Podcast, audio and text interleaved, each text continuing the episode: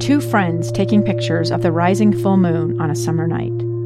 Two teenage kids doing what teenage kids do. When a stranger with a gun and a death wish changed everything. It was violent, it was senseless, and I will never understand it. I will never accept it. I'm Amy Donaldson, and unfortunately, we're all too familiar with stories about how violence shatters lives. But what we rarely see is how they are rebuilt. In a new podcast, The Letter, we relive tragedy, but only so we can hear the rest of the story the struggle to reclaim lives, the realities of grief, and the possibilities of forgiveness. I believe in miracles. Sometimes I thought, there are no miracles. Yeah, there are, and this is a big one. Follow the letter at theletterpodcast.com or wherever you get your podcasts. Inside Sources. Inside Sources with Boyd Matheson. Well, Julia Chu Knutson's brother Sam didn't speak for 15 years until one day he did. Sam's one of 33 million people worldwide who have non speaking autism. But new technology and communication methods are allowing many of them, including Sam, to talk and communicate for the first time. Uh, it is life changing. It is extraordinary, uh, not only for them, but for family and friends. And uh, really grateful to have Julia on the line with us today. And uh, Julia, we even have a little history. Uh, my family lived uh, not far from your family down in San Diego, long, long years ago. So I am a fan of Sam and the the Chu family Yep. for sure. Uh, but give us a little backstory uh, in terms of Sam for our listeners. Sure, absolutely. So Sam is my younger brother. He's seven years younger than me, and he was actually adopted when when he was one years old. And we knew um, that we had spe- that he had special needs when we we adopted him, um, but we didn't really know to what extent. And I, I didn't really have a younger. He was my first younger sibling, so as I watched him grow up, I didn't really know, you know, what were the normal milestones that you know a child should be hitting. But I knew, you know, my parents told me, you know, he should be walking, he should be doing this, and and he did not develop, um, you know, as as a normal child would, and he was non-speaking. It took a long time for him to walk, um, and but I, I immediately loved him as soon as as soon as he joined our family. It was it was love for all of us. Yeah, he's he's an extraordinary soul, and uh, was just had such a, a powerful spirit about him. And as as you grew up with that, and kind of watching some of those milestones the, that he wasn't hitting uh, on the outside, uh, you and your family uh, were always looking a, a little bit deeper. Yeah, I mean, I, we always hoped for sure, especially my mom. She was the eternal optimist, and and she even had a vision board. It's it's really stunning to look back. Um, she had a vision board years before he started communicating that said he will talk, and she made a picture of him. She photoshopped a picture of him as a missionary, and um, she she never gave up on him. She always believed on him. the rest of us were a little bit more skeptical. I mean, we were looking at the outside and and you know he wasn't responding, he wasn't developing normally, and we assumed that that's just what was happening on the inside as well. Um, but it was my mom and her perseverance, her optimism, her just sheer love that um, that got him to a place where we learned that that wasn't true at all. Yeah, and uh, your mom, Mindy Chu, is uh, she is the optimist optimist uh, and has a Yes. and a powerful vision there. So so tell us about that the the transformation uh, that you know Sam went from not being able to communicate for 15 years. What was it that changed? Totally. And I think the main thing that changed is understanding the challenges that he was actually dealing with. Um, autism is, is widely accepted as a sensory processing disorder, and our senses are the way that we get information about our environment around us. Um, and that directly impacts our ability to move successfully in our environment. Um, but but we don't talk about being able to move and the ability to move purposely in our environment and, and the impact that it has on communication.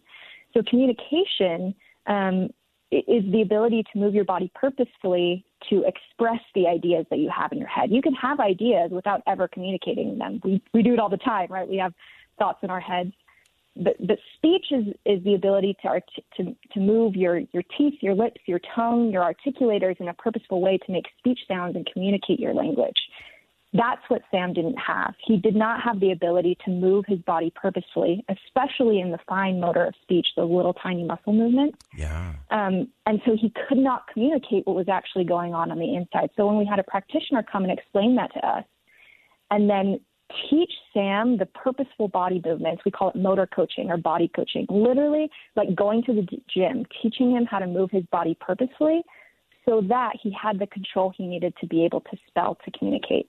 Um, so that's really what changes is understanding what his actual challenges were. Yeah, and his first word that he was able to spell out to communicate, amazingly, was Massachusetts. yes, I did not believe it myself when my mom. I mean, my mom was the eternal optimist. She would always say, you know, Sam did this, Sam did that, and we would kind of roll our eyes and be like, okay, mom, you know.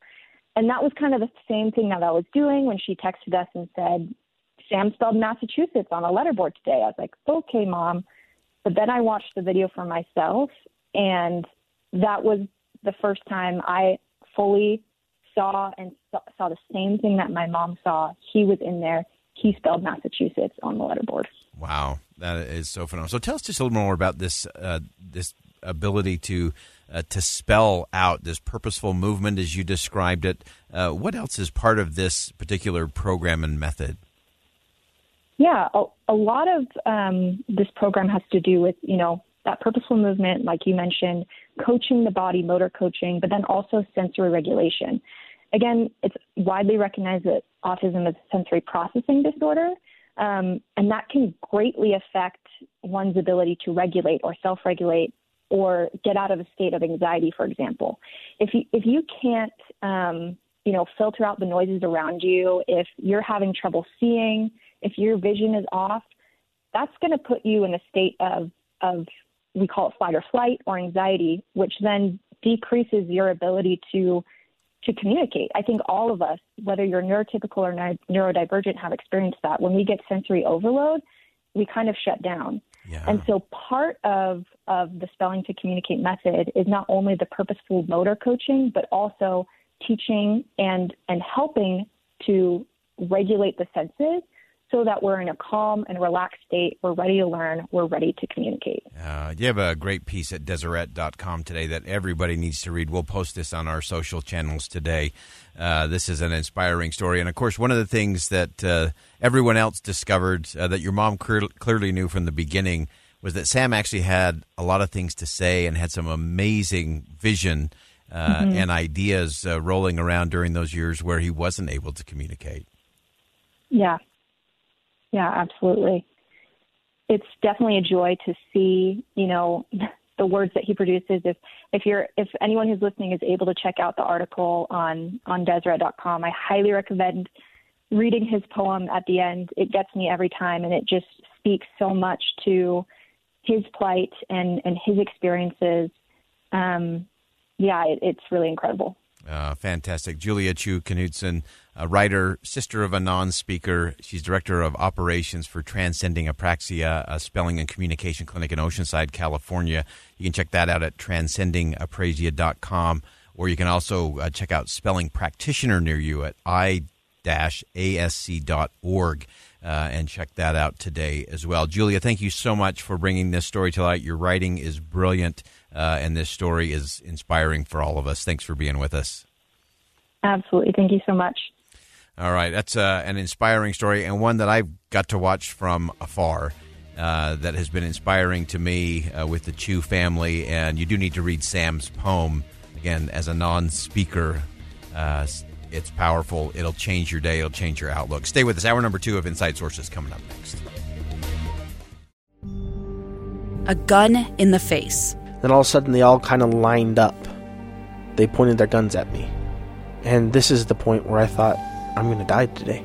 Started two years of horror for an American in Venezuela.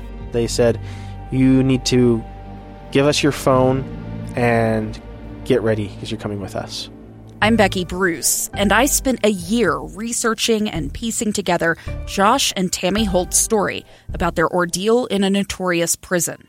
That's when everything started to turn bad. We had another pound on the door. Boom, boom, boom. And there was the police once again. You can binge all of the episodes of Hope and Darkness on KSLPodcasts.com or wherever you get your podcasts.